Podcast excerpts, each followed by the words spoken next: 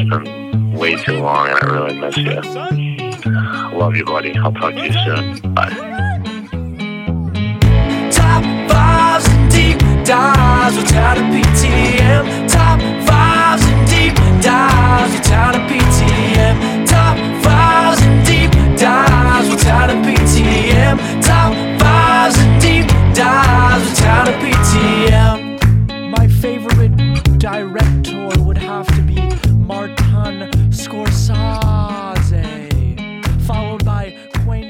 People. Tarantino. Welcome to this week's Top Fives and Deep Dives. I'm Justin. Got Mike over there in London. What is up from lockdown? oh, lockdown, lockdown, lockdown. Well, today it's just going to be me and Mike, and we are doing top five driving movies. That is the name of the topic, but it is quite vast as we'll both go into it right now, but we are we left that up to our interpretation to an extent in the sense of we can include both like racing films and road movies and whatever else in between we think qualifies as a driving movie. There's, I mean, there's like road trip. You know, there's like sort of heist. You know, like like the transporter type of people. Uh, you know, then there's maybe like I'm driving as just my regular job type of people. Then yeah, racing movies, Yeah, both legal and illegal. I mean, it's it's vast. It's so big. So many options. It was uh it was a little bit tough to narrow it down, but I feel like when I really looked at the massive list that I compiled, I was able to choose the films that absolutely mean the most to me and that just they were they were at the head of the pack for me personally. How big was your list that you compiled? I had about.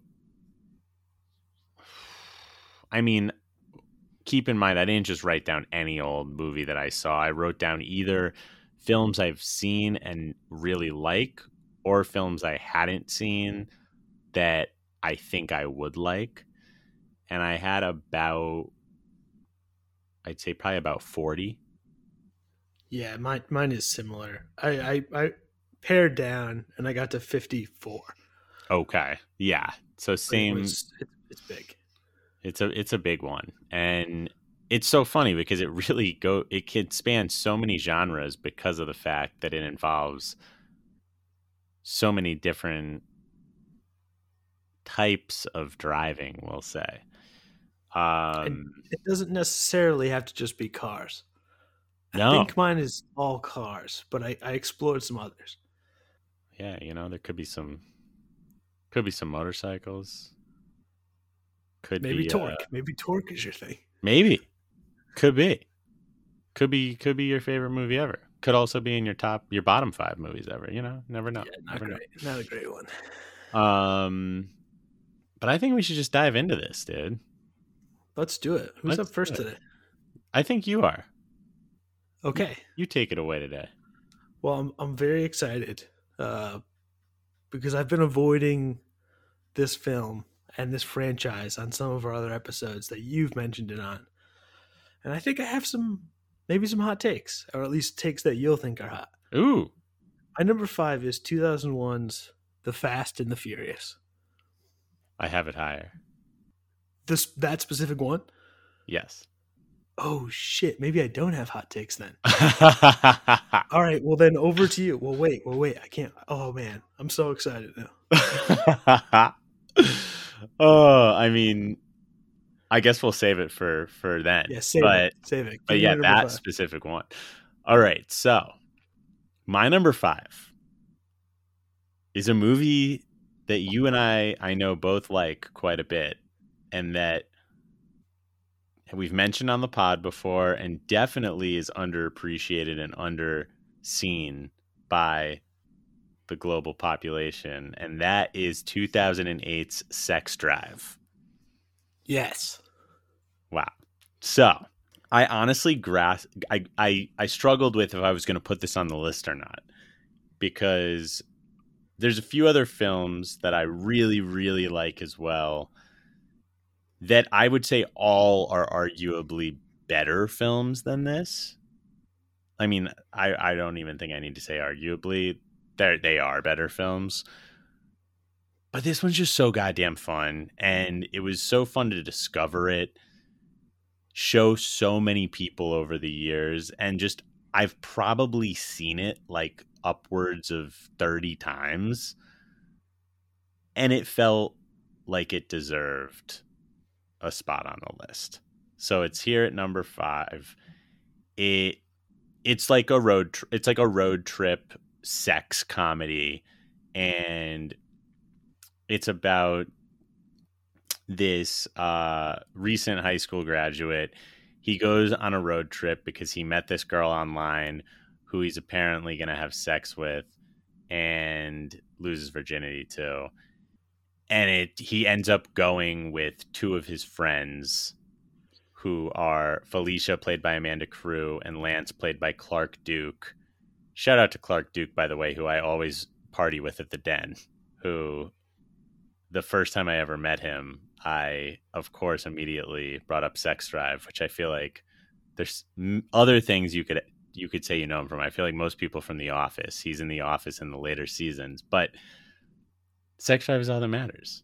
And so they go on a road trip to go meet this girl and it's it's hysterical. You've got Seth Green as an as an Amish guy in just an incredible role. James Marsden plays um plays the lead, which by the way, I don't even think I said his name. The lead's name in the film is Ian. He's played by Josh Zuckerman and James Marsden plays his older brother who is just an as, as well ridiculous, but it's it's a hysterical fucking film. I'm like, what what what about you, Mike? What do you have to say about Sex Drive?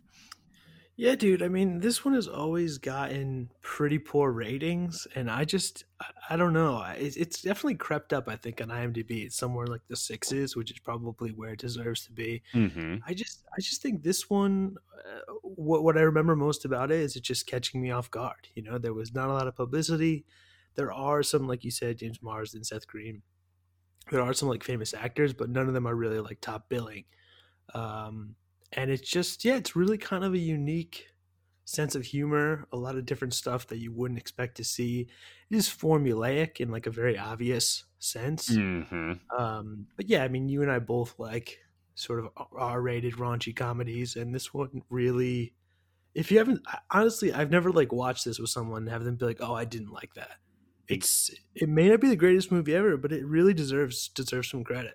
It does. It's it's it at the end of the day it's just fun. It doesn't do anything to, you know, move the genre forward, change up anything.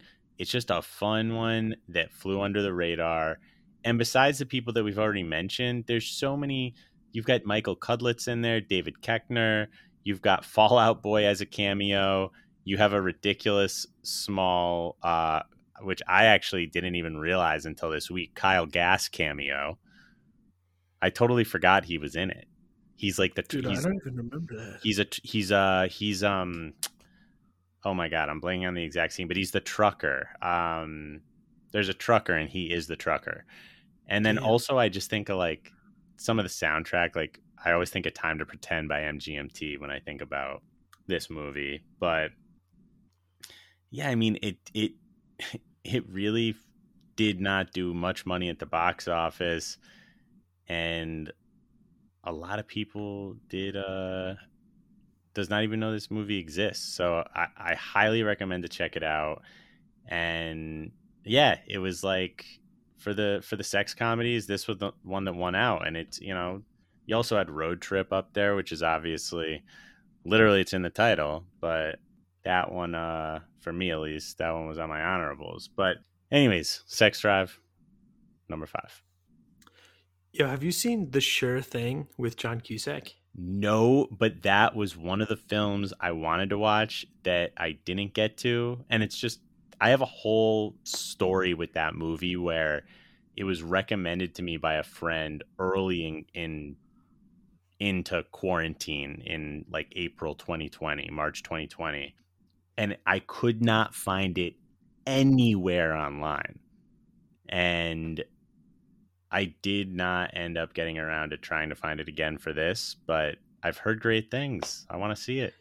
Yeah, I, I watched it this week for the first time because it's obviously it's a similar setup to Sex Drive, right? It's not at all the same movie. It's it's totally different in that way, but the idea is the same. You know, some people driving across the country for well, well a sure thing, obviously. But Mhm. yeah, I you I mean, whenever you can find it, you should definitely watch it. I mean, the the John Cusack '80s gems literally know no bounds. Just keep coming out of the woodwork somehow. oh my lord. Okay, I'm go. I'm I'm going to. It's like you saying this. My buddy that had recommended it saying this. I I have to see it now. Well, all right. My number four is a movie that everybody's seen. Well, I say that, but like, there are people out there that are younger than us, sadly. Um, my number four is 1994 Speed. Ooh. What So, a fucking film. I rewatched this. I don't know. We talked about it. I think I might have rewatched it around when we did uh, our episode with Ian about action movies. Mm-hmm. and for the like the last 20 years i had just sort of developed this impression that i didn't really like it i think like speed 2 just kind of stuck with me and made me think that speed 1 was like equally bad I, I don't know what happened. So then when i watched it i think it might have been on hbo actually when max came out or something anyway. So when then when i watched it i was just fucking blown away. I forgot how goddamn good this movie is. I mean it I- is I think- absolutely incredible. Yeah, and I found out it's like one of Tarantino's favorite movies, which I think is interesting because it's not Tarantino-y in a lot of ways, and he tends to like weird stuff from the '70s, some of Mhm. which will be in my list. Um, but yeah, I mean, everybody I think knows the plot of this movie, but there's a bomb on a bus that can't go less than 50 miles per hour. End. And and really, what you can infer from that kind of ends up being the plot, and like it, almost the weakness of the film is that like from that you can really determine all the you know all the things they're going to run into like oh shit what's going to happen when they hit traffic what's going to happen when they run out of gas like it and it- doesn't feel like that when you're watching the film um, but if there is uh, that there is that sort of predictability aspect to it that Dude. said go ahead go ahead Oh well, what were you gonna say? You might you might have been getting, you were maybe gonna say what I'm about to say. Well, I was going to say that said, the first 30 minutes of the film, which is not on the bus at all, fucking kicks ass. It's just so awesome in its own right. And they basically just like tacked it on, and not as an afterthought, but like the studio just didn't want the whole thing to be on a bus. So they have this whole bomb scene that's like super fucking awesome all the way until the bus, you know, the first bus explodes. So, like, I didn't watch it this week, but probably about 25 minutes in, something like that. Mm-hmm. And I I was gonna say with with how you know to an extent it is a predictable action film. They actually throw a couple pretty amazing curveballs later in the film, like with what happens to Jeff Daniels, for instance. Like Agreed. Yeah. I it's funny, dude, that you watch this because or I mean, it's not funny. It had to be watched for the topic, but like uh Alex and I were at a hotel in somewhere random, like outside Telluride, uh, a few weeks ago, and at night we turned on the TV. We were like, "Let's watch a movie." Speed was on. Hadn't seen it in so long, and the same exact exact Mike thing happened to me where I had always, as much as I know you and me both love Keanu, I had sort of written it off like, "Oh yeah, it's a fine action movie, but like it's nothing special." And I was just blown away by how fucking good it is. And I loved it so much that we had missed like maybe like the first like 20 minutes when we when we had because it was on cable. We just watched it was on again right after. We just watched the whole fucking thing again. Dude, Like- that's incredible. Yeah, and it's it, to be honest, that was one of a few that was vying for that number 5 spot for me. But uh it, yeah, it's so good. And the other thing I forget is how damn good Sandy Bullock is. Yes. And it's like one of her, I mean, she's in Demolition Man like the year before, but this is clearly like her huge breakout. And the relationship she has with Keanu is just great. Mm-hmm. Absolutely. They have they have it it feels like they have good chemistry in it, you know? Yeah. And I, you know, reading up about it this week, like it went through so many different sort of rewrites. And the one thing that really jumped i mean they kind of added in the whole relationship aspect um, once they had sandra like on the hook they added in like i said the whole beginning. They kind of added in the whole end like the non bus parts you know they basically came up with the bus jumping thing like on the on the fly. Mhm. um, and the thing that I didn't realize is that the director uh, and writer have basically said that almost all of the dialogue in the movie was written by Joss Whedon. I had no idea that that was true until this I week. did not know that until right this moment. So wow. I mean, and I I don't know. It seems like a lot of people hate Joss Whedon now. I don't know what he has or hasn't done uh, personally, but I mean, obviously Buffy, obviously Toy Story. I mean, but for me, Cabin in the Woods is an absolute masterpiece, and that guy has some talent. That's all I could say. Love, love, love Cabin in the Woods. Love it so much. Yeah, man. I mean, this for for big budget action movies, this one just fucking nails it. Could not agree more. Great choice. Great choice. Great choice. Um, number four. So, my number four is the very recent 2019 film Ford versus Ferrari. Oh, I just finished watching this about a half hour ago. You're kidding me. That's that's Very amazing. serious. Um, so for anyone who doesn't know, Matt Damon, Christian Bale, um, love this film. I remember when I saw it in theaters when it came out in 2019. I immediately thought that it deserved to win Best Picture that year. Christian Bale just absolutely fucking kills it. Um, Damon does a great job as well as usual, and you know they have some some great. Jon Bernthal's in it as well, but it's just such a good script, so well acted, so well done. Like hits you in the feels at parts. It's you know it's dramatic at parts. It, there's action at parts, and I personally think it's one of the absolute finest films ever about actual racing and race cars. It, it might honestly be my my favorite in that more traditional sense. But I I'm a massive fan of this movie. I so I, th- I thought it was really good, but I, I personally didn't love it. It- Okay. It just wasn't what I wanted necessarily from a racing movie. Uh, and the the part that got me the most was like they went through extraordinary measures to you know get this done with real cars, rebuild all these crazy cars that they can't afford to be wrecking, obviously Mm-hmm. um, crazy stunt driving, like a, a ton of work to get this sort of realistic aspect to it. And then going in after the fact and adding the visual effects for like fake cars, you know, the crash scenes are all amplified, the crowds are thrown in there at the end. It I just felt like it took away from some of the realness of the film and it uh, it made the whole thing feel a little less dangerous when it was like that kind of visual effects crashes instead of more realistic. Uh, and that, that's just a personal preference for me, especially like I don't know if you've seen McQueen's Le Mans, but the, and not that this was going for the same thing, but like that film does such a great job at capturing like what it's really like to be there, and this one just sort of felt like I don't know a speed racerfied version of it. Mm-hmm. Yeah, I don't know. I I didn't feel that personally, but but to but to each his own, absolutely. And yeah, I don't know. This one for me just it's not racing movies are not always my thing, and this just Yeah. felt to me just like an incredible movie where obviously the racing was such a big the ra- you know was such a big part of it but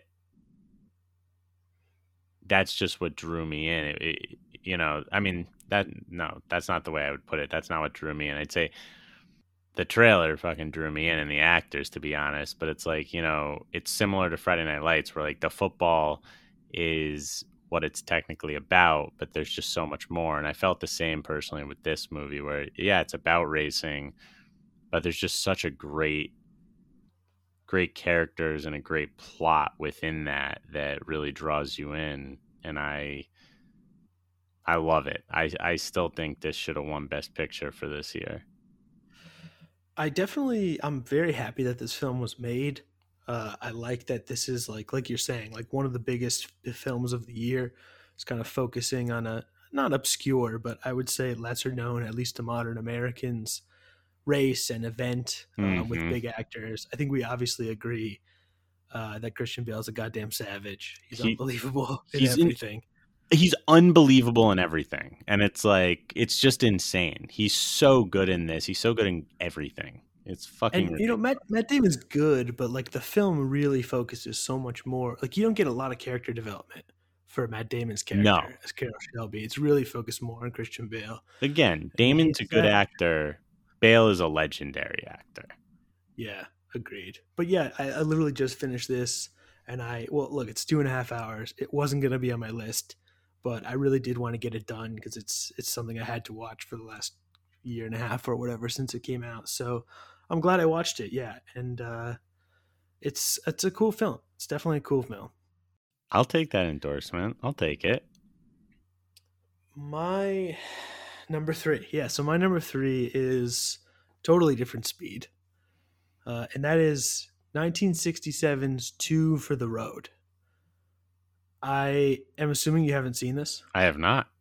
Okay, so this one is uh, basically it tells the story of Audrey Hepburn and Albert Finney's relationship uh, over the course of I think twelve years, um, through their like various work slash vacation trips to France, if that makes sense. So they're both English, but they're traveling in France the entire time. I gotcha. Um, but it's but it's like I think four, probably four different trips uh, that they're taking, but it's just kind of telling the stories all at the same time.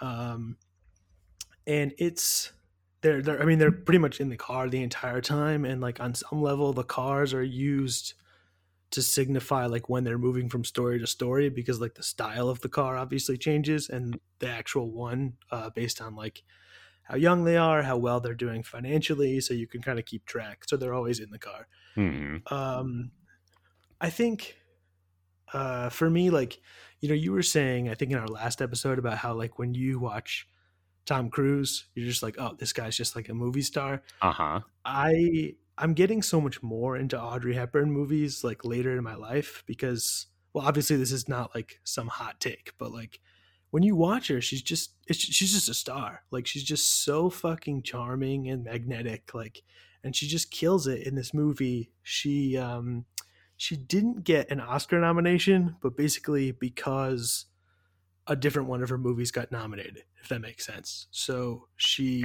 was considered for it and she absolutely would have deserved it.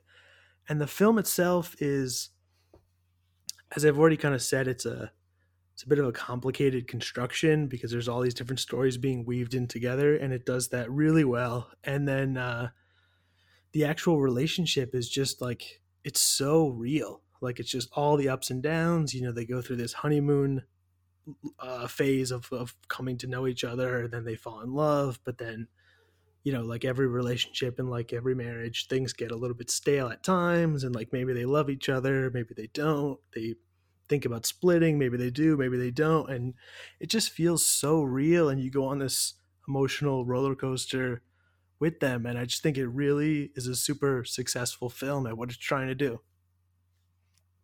I'm very intrigued now. I'm like, and I haven't seen a lot of her movies, Mike, and I've always meant to. So it feels like this could be a good one, a good one to dip my toes in with.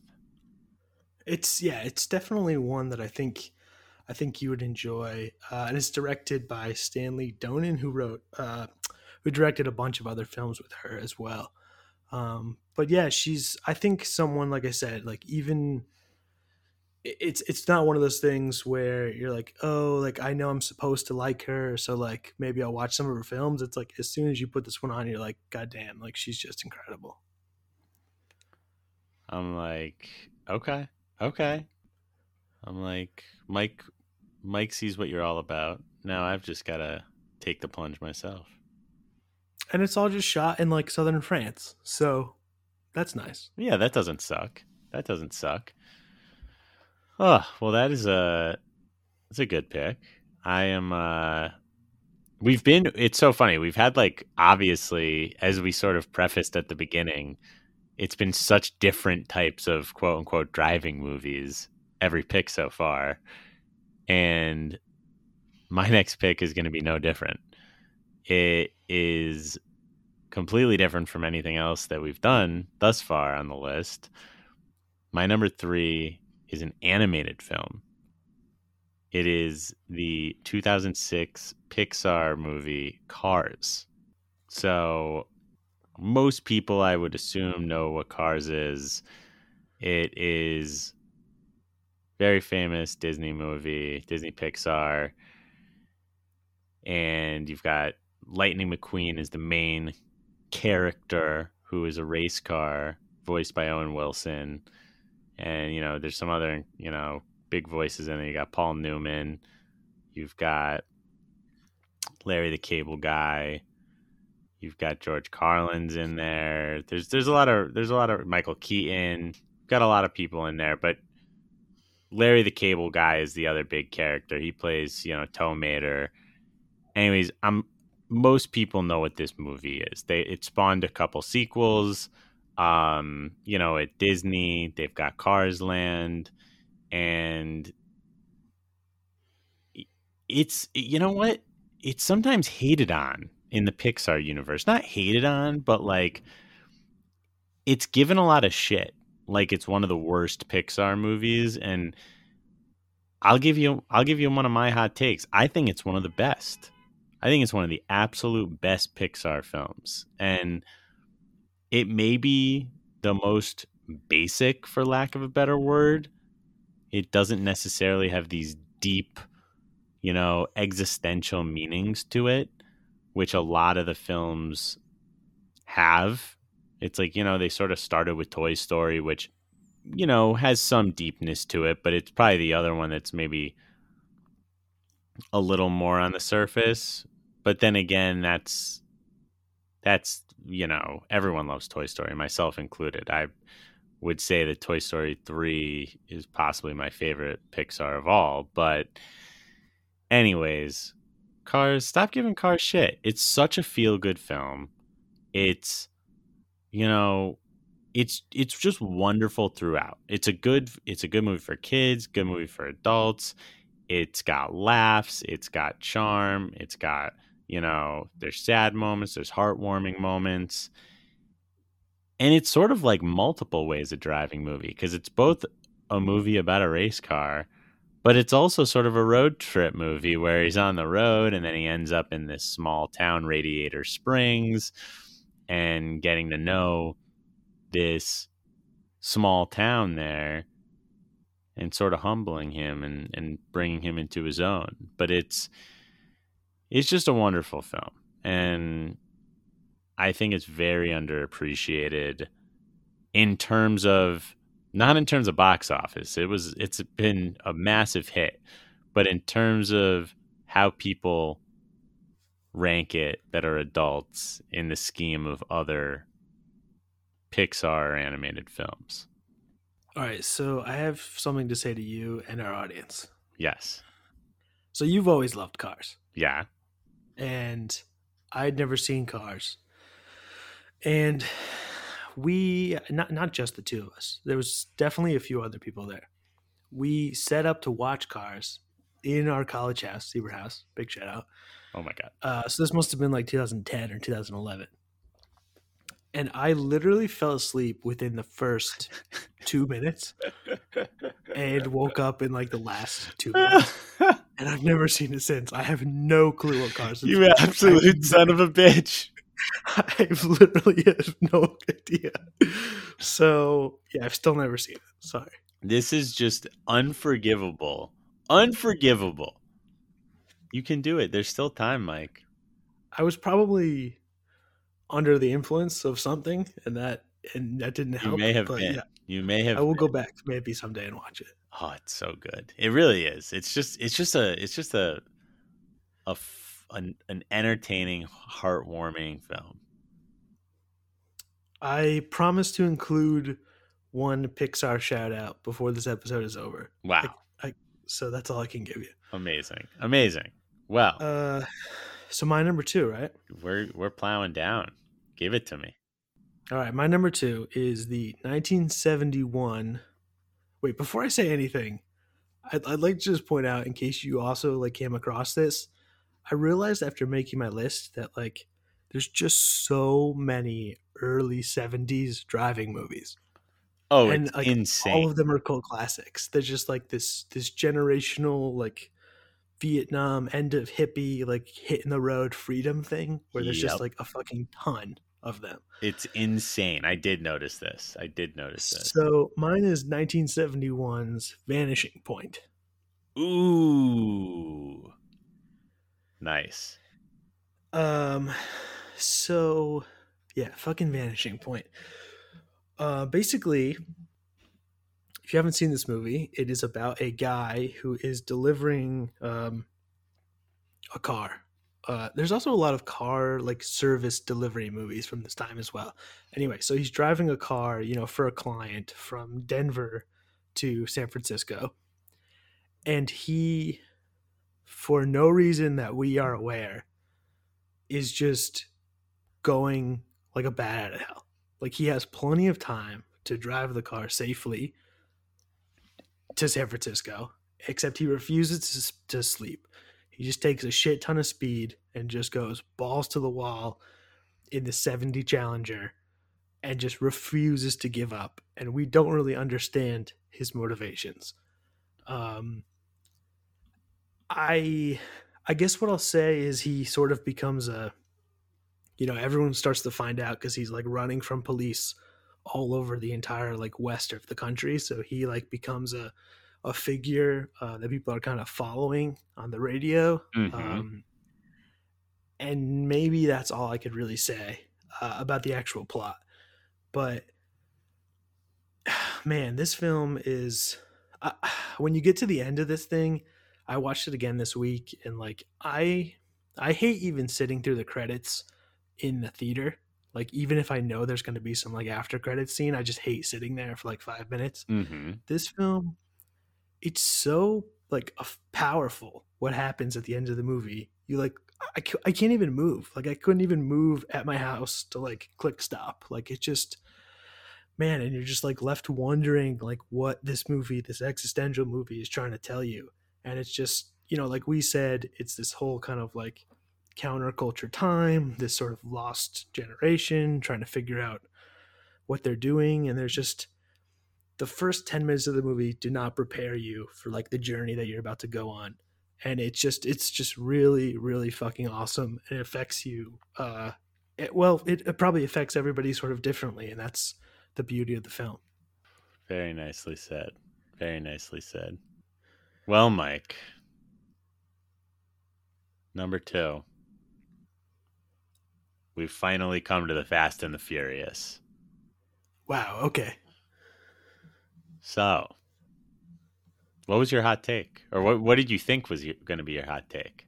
well i just so my because i thought you were a bigger fan of kind of the later movies. And for me i love the first three and then i'm done. Like i, I see the other ones but like i don't really love where they go. So, number one is by far my favorite, but then I think five and six are probably my other favorites after that. okay Okay. Um, but no, num OG number one. I mean, it's it's an absolute classic. It's it's where it all started, and it's the basics, and that's what's the best. It's you know everyone again. These are I'm a I'm guessing everyone knows the plot to the Fast and the Furious at this point. It's essentially racing car version of Point Break, but and it- point break's fucking epic so Exactly, exactly. They're both incredible. So, yeah, Fast and the Furious came out in 2001. We of course have Paul Walker, rest in peace, you know, our our friend. But uh Vin Diesel, Michelle Rodriguez, Jordana Brewster, and it's takes place in Los Angeles. Paul Walker, of course, plays Brian O'Connor, who's an LAPD officer. You've got Dom Toretto, who's played by Vin Diesel, and you know he's a guy that loves his family, and they're uh, stealing. They're stealing. What are they stealing again? DVD players. Yeah, I think a variety of like AV equipment. Yeah, and so they pretty much steal this equipment from trucks. Paul Walker, he's sent in to pretty much go undercover and try to try to try to get the you know get these guys that are led by Dom, and it leads him into the underworld, the underground world of street racing. So, and of course, we all know it's led to one of the most successful franchises in history, and this is the movie that started it all. And it's it's the simplest one, and it's the best one. Yeah, so that's I, I'm really surprised uh, that this is how you feel because that's why I like it. Is that it's the simplest one? You know, it's it's the other ones get so big, so crazy, so much CG. Like this one is just the most grounded to me. Um, and and the other thing is like yes, yes, like Vin Diesel and Paul Walker's acting and all the ridiculous scenes and lines is what makes the whole franchise legendary. But I think people don't give this movie enough credit for like the amount of character development they're able to do. You know, they establish his whole family. You know, you really come to know at least four, five, six of the characters. You know, Jesse's death like still hurts every It fucking hurts. time that you watch the movie. I- mean, it it's a, I think it just does everything it's trying to do at, at a great level. It's just and and in case you're listening to this somehow in like 2030 and the world still exists, I cannot explain how many Honda Civics there were following this movie. They were everywhere. Like this movie was just fucking phenomenon and obviously it spread this whole franchise. But it was just so fucking badass at the time and it still is. It really is. And and no, Mike, it's I think it's yeah, it's so funny because obviously we haven't done like a full sort of deep dive, even just with each other for fun about the series. So I, you know, it's funny, of course, that you think would like thought that about my take on the on the films, but I totally understand it because of how we have talked about it when we have. But yeah, no, the first one has always and forever will be my favorite it- because, and like you said, it's it's the most grounded. It feels like I'm watching a regular thriller, like a like a Point Break, you know, like a, a mm-hmm. regular action movie that is grounded in reality. Feels like it could be real to an extent. But no, the reason I mean, I love over the top action films. So when they decided to just go the route of let's make this absolutely fucking ridiculous, it's going to be the most ridiculous stunts we've ever seen. At that point, it's just so fun. And it's like, to me, it was either you make it like a one movie thing with this original one, or you eventually have to get to this point where it's just absolutely outrageous. So I like every single Fast and Furious film.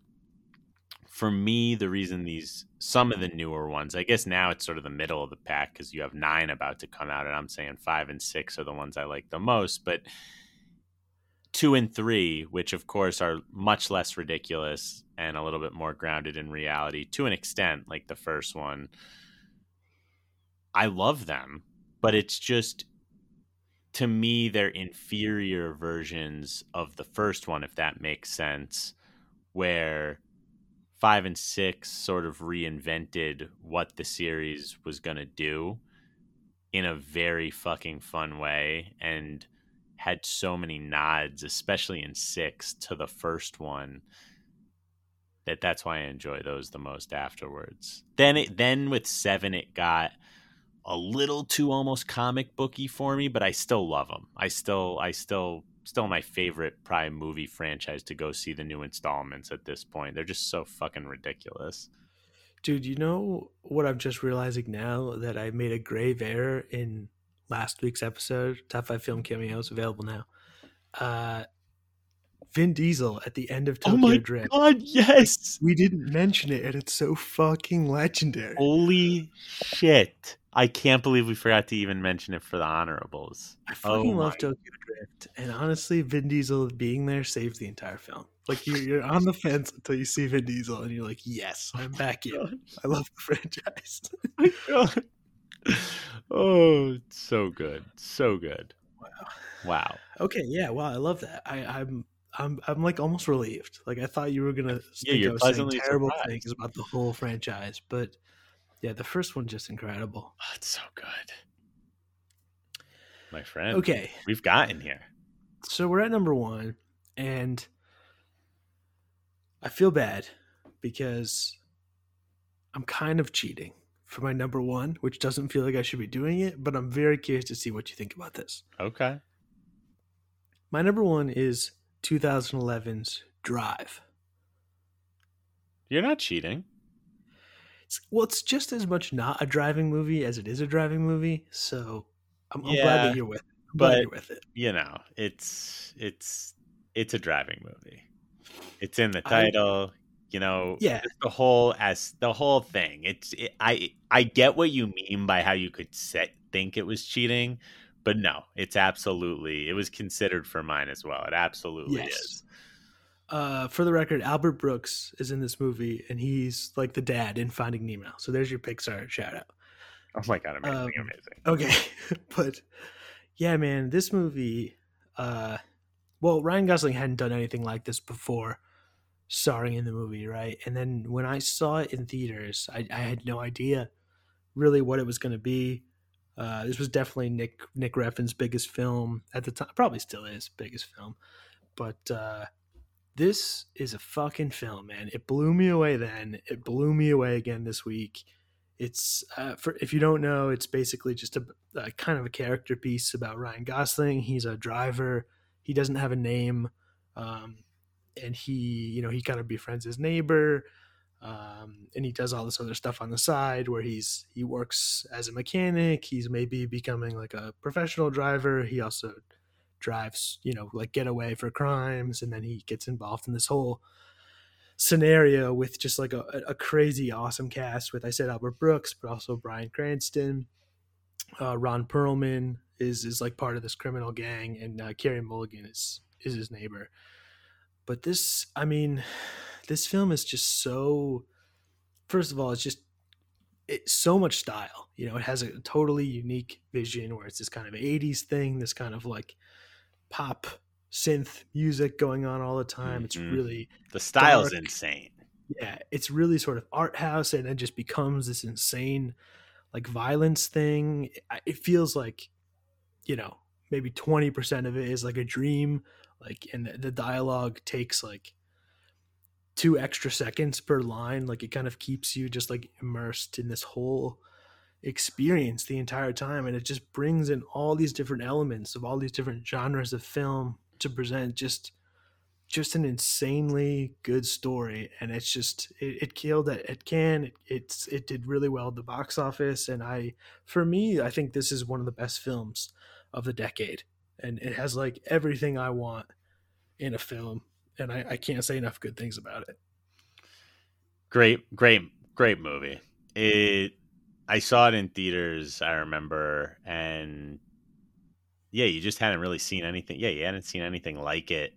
You described it perfectly, but yeah, I just got to give one extra shout out again for this for the the soundtrack, which is just could not be more perfect for the film, and it's. uh I got to admit, I haven't watched it since I saw it in theaters, but when I saw it in theaters, I thought it was fucking great. Man it's it, it holds up so well. And, and you know what's funny about the soundtrack which is awesome is um you know it got an oscar nomination for best sound editing which Mhm. is like not it's not not an achievement but is obviously not like a major award. Um but at the same time when you watch it like the sound in this movie is also insane. Like there's one part that has a bunch of gunshots and they're just like really crisp and like pierce through the entire film there's a scene where something happens in an elevator that i won't uh spoil for anybody but like it's the sound is really intense. Like everything about this movie is just you know the the mood, the sound, and the visuals tell you way more about what's going on than the actual dialogue. Because Yes. except for Bryan Cranston, there's basically no dialogue. Yeah, Gosling barely speaks in the whole film. Yeah. And Bryan Cranston's dialogue is almost totally ad libbed. So it's not really like it, it kind of has this parallel where like where the people aren't talking is where the meaning is and where they are talking is nonsense. hmm It's it's it's a hell of a movie and and a great and a great pick for a number one. Great pick. Well, I'm very curious what yours is. Well, my friend, the second this topic was chosen, I never had to give a second thought to what my number one was. Really? I have no idea what this is. What it is, my friend, is what I personally consider the greatest comedy film of all time 1994's Dumb and Dumber. Oh, that's a really interesting idea for a driving movie. I had Mhm. not considered that. So, if you don't know the plot, it's Jim Carrey and Jeff and Jeff Daniels. First of all, Farrelly Brothers film, and Jim Carrey's Lloyd Christmas. Jeff Daniels is Harry Dunn, and they're two very dumb, but you know, good, good, good guys that uh, live in Providence, Rhode Island, and they set out on this road trip to Aspen, Colorado to return this briefcase that Lloyd had gotten from the airport because he was, you know, a limo driver before he was fired. But uh limo driver and he brought this this woman played by Lauren Holly um by Lauren Holly, Mary Swanson to the airport, fell in love with her, of course. She leaves her briefcase in the airport. He gets it and he wants to bring it back to her. So these guys, you know, both fired from their jobs. They both were working these sort of, you know, not these these 9 to 5 just scraping by jobs. They decide to go on a road trip over to Colorado to give her her briefcase back, which of course was a briefcase full of money that she had left because it was actually ransom money. So the two criminals, so to say, that were supposed to pick that up are following Harry and Lloyd on the road trip. It's just one of the most quotable movies of all time. Every scene has laughs in it, every scene has quotable stuff in it. I mean, it literally starts with just quotable lines. It it starts with Jim Carrey putting his head out of a window and start, you know, talking to this girl. Oh, that's a nice accent you got there. New Jersey? Austrian. Oh, ain't that another shrimp on the bobby? It's just these guys are so dumb. It's in fucking incredible. I I watch it at least once a year, probably more to this day, and it just never ceases to put a smile on my face. It's just it it's all time. It's all time, and the best part is for this road trip, they are driving around in a van that looks like a dog because Harry, before getting fired, was he has like his own he was he was driving around doing dog dog grooming and it's just it's it's incredible And for our audience's sake, I will say that I, I've always, I, I think this film is good. I could never be as high on it as you are, but purely by Justin sheer will and love for this movie, I've watched it at least twice. That like I would not have otherwise watched it. oh my Like, I god just- amazing You get I'm me on fired up for it, even though like I don't love it. Amazing I, I do like it a lot, but like yeah, I've seen it way more times than I really even want.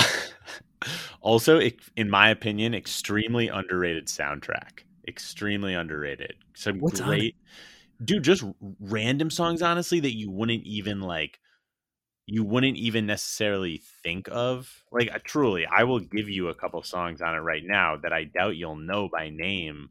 But like for instance, there's this one song that my I mean it's gonna sound dark, but like it's it's actually just a great song that my my girlfriend Alex loves by this artist Peter Droge, and it's called "If You Don't Love Me, I'll Kill Myself." Just an incredible song.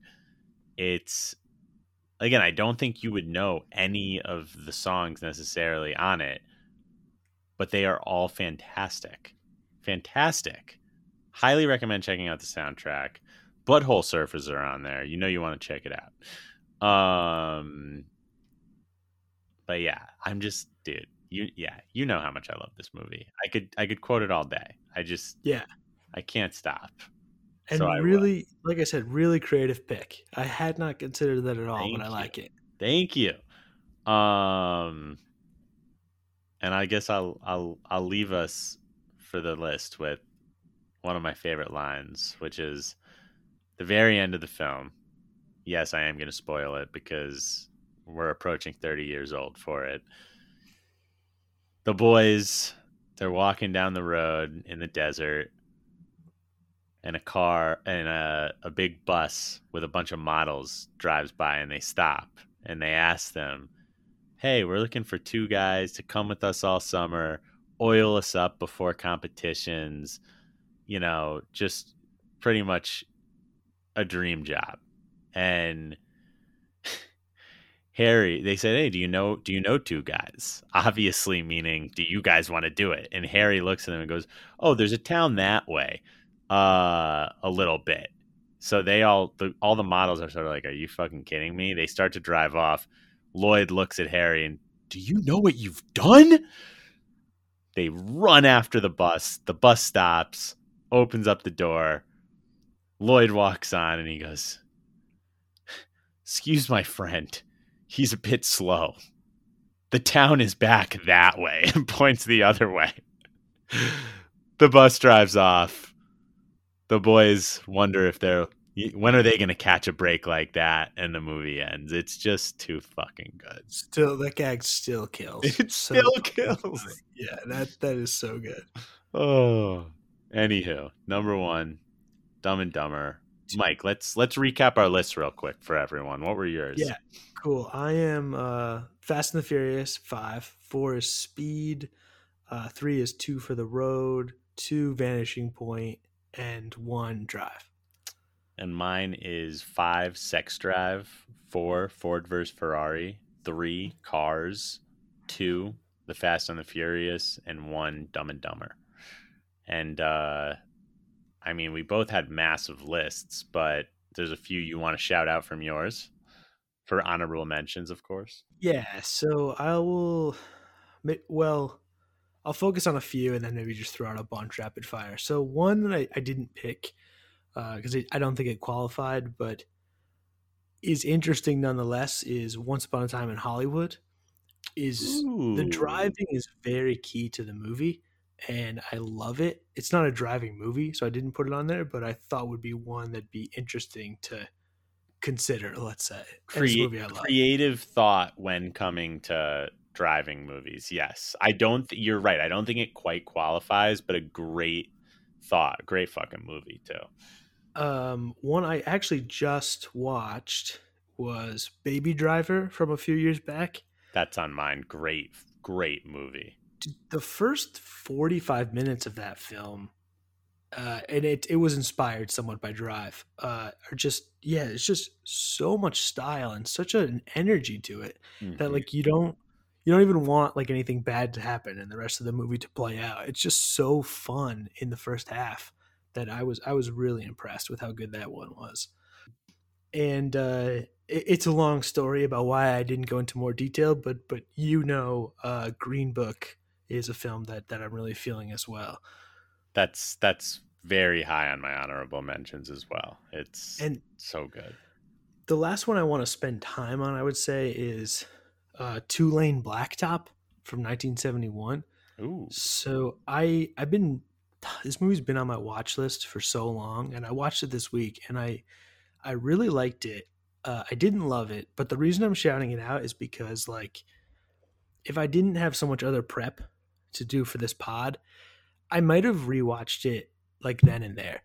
Like I, I've been thinking about it so much because like it's very ambiguous, it's very existential, and it's it, it doesn't just like throw itself in your face. So even though I wasn't sure that I loved it, I have a feeling like if I did this list a year from now, it might be like number one. Like I just know there's more there to unpack, and someday I will love it. Wow. I actually hadn't heard about that one, so I want to look it up now. Um,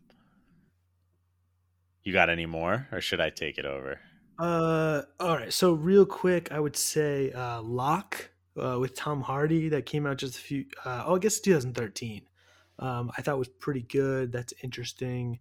Uh, I mentioned Le Mans, the Steve McQueen version, that I think is Mm-hmm. good.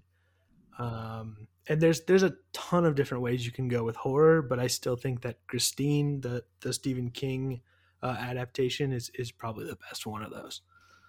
Love it. Um, all right, so a few I'll throw out. The one that I definitely so Mike covered Green Book and uh and by Baby Driver, but I'd say the one I wanted to shout out the most is the 2008 uh Speed Racer. It I think right. yeah, I think it's a super underrated film. I it always bummed me out that it bombed for multiple reasons. Just I love I, you know I love the Wachowskis. I love their films. Um, I'm I'm pretty ride or die with them. Like besides the Matrix, I'm a really big Cloud Atlas fan, and I'm a very big Speed Racer fan. So I thought it was great. Also, I had you know my lost people in this. I have you have Matthew Fox, Michael Giacchino did the did the score. Um, then of course uh, you got Emile Hirsch in the in the main role. He's great. You got Christina Ricci, John Goodman, Susan Sarandon. Just an incredibly underrated film, in my opinion. It's it's it's very well done. There's great development throughout. Um, I feel like they they nailed the tone, and it's just, it's a bummer to me that this one didn't do better. I felt like it was. I felt like it was almost a little ahead of its time and maybe almost too much of a film person's film, but seemingly too commercial for a film person, if that makes sense. And it just got lost and it got lost and it just it didn't do too well. And I think it's a really, really good movie that if you haven't seen it, give it a shot. Also wanted to shout out Mad Max Fury Road, which I think is one of the be- best action movies, you know, of the past decade at least. And again, another movie I really considered putting on. The only reason I didn't is because for me, and I know a lot of people have rewatched it a million fucking times, it doesn't have a ton of rewatchability for me. I'd rather watch certain other action films over and over, but it is a fucking fantastic action film and deserves a shout. I also had Speed on here, which obviously was on Mike's list. Um, the original Vacation with Chevy Chase. Uh, Well, that's pretty high on my list as well. Yeah, that's a great one. I have Road Trip on here. I mean, I watched it so many times as a kid. Um, oh, I have Joyride, the Paul Walker, Steve Oh, Zahn nice. horror film. Uh, fun little, fun little horror film. Um, what else do I want to shout out? Oh, you know what? I want to give a shout out. I actually haven't seen it in a while, but I just loved it so much when I was a kid. I have to give a shout out to Rat Race. You remember Rat Oh, yeah. yeah, I would consider rewatching it because it'd been like 15 years or whatever since I'd seen it. But it did it stand up?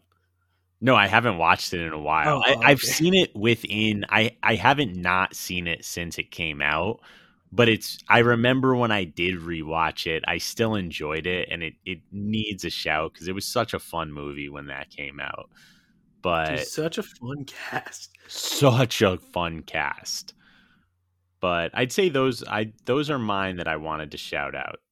The ones that I wanted to ask you about um, was what you feel about Death Proof and where you are on Taxi Driver. Okay. So I think Death Proof is great.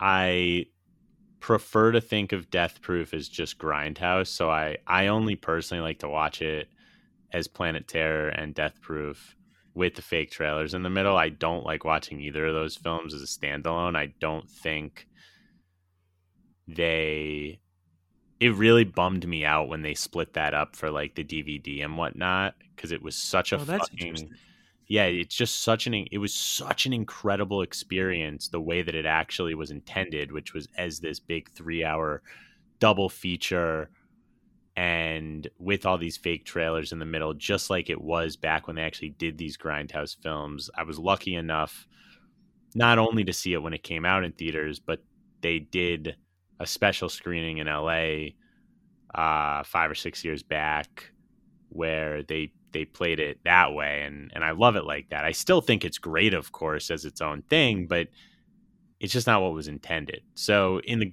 in the Tarantino grand scheme of things, it falls lower on my list, but I still fucking love it.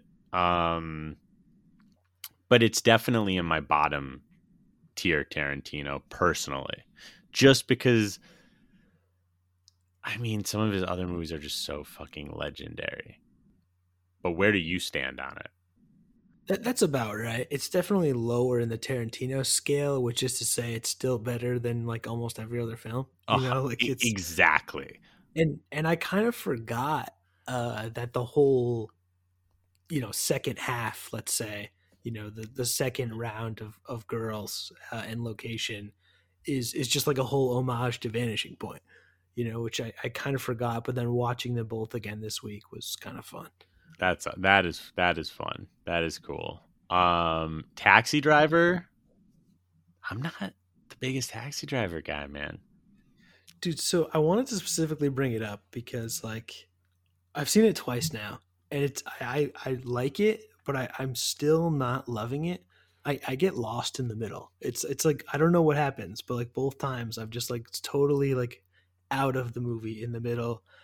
And i want to go on the podcast to say that so that people can tweet at us and email us and tell me what the fuck i'm missing here I'm I'm with you. Please let me know as well because I feel the exact same. And I all it's one of those movies for like, you know, you and me love movies and the types of movies we tend to love. You'd think we'd each like it.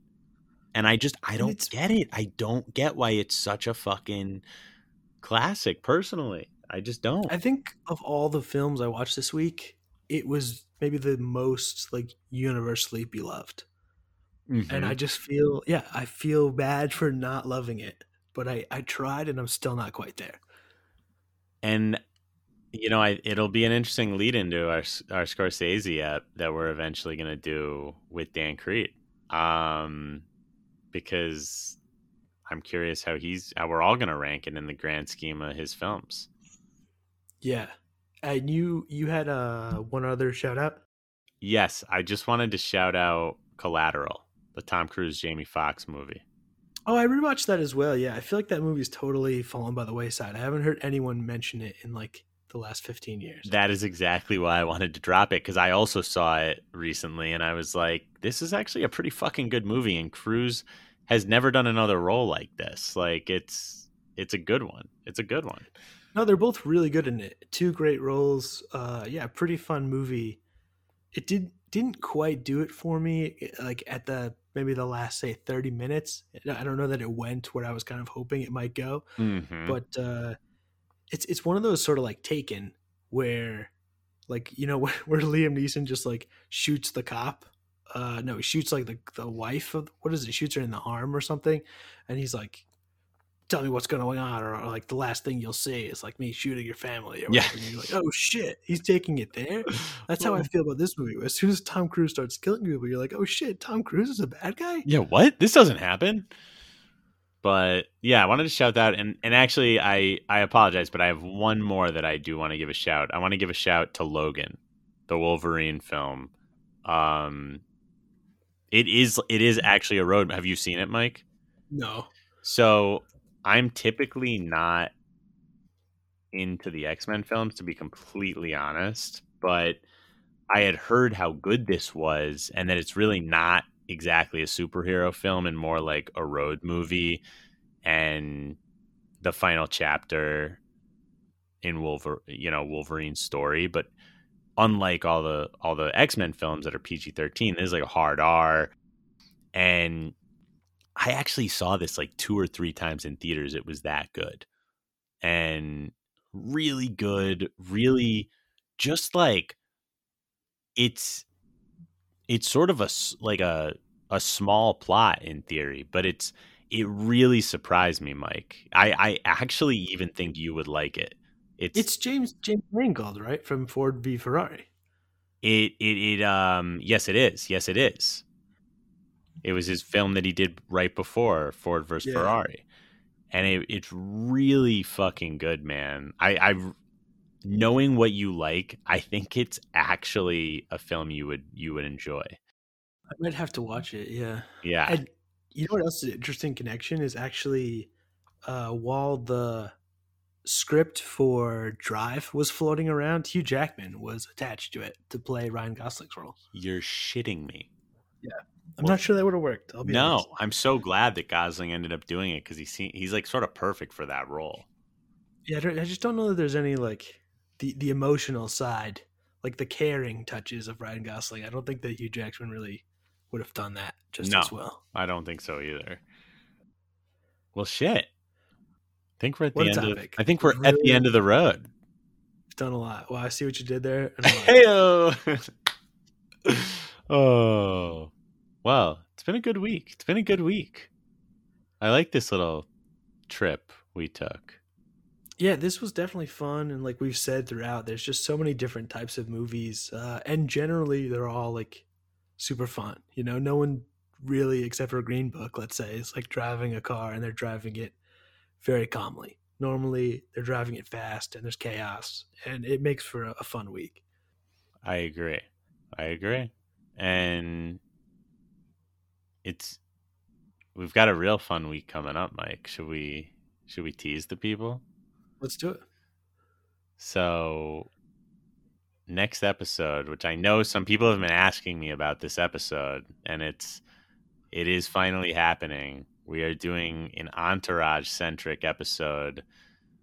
My brother Dylan Cohen is going to be joining us, and we're going to be ranking each of our top five favorite episodes. And I'm sure we'll sprinkle in some other goodies along the way. And uh, we'll be watching the movie as well, commenting on that. And it's going to be a fun fucking time. It's going to be, you know what? It's actually it's going to be a great night. Great fucking night when we record that one. And we are we are binging. All three of us are binging the entire fucking series again. So Yeah. that's what we'll be doing this week. And we're doing like a season a day. We're just we're all crushing. So very, very excited, excited for that, man. Me too. Me too. Well, everyone, be well this week, and uh, and we'll see you next weekend. We can't wait. All right, stay safe, guys. Peace. Top fives and deep dives without a PTM. Top fives and deep dives without a PTM. Top fives and deep dives without a PTM. P.T.M. Top fives and deep dives with town of PTM. My favorite director would have to be Martin Scorsese, followed by Quentin Tarantino.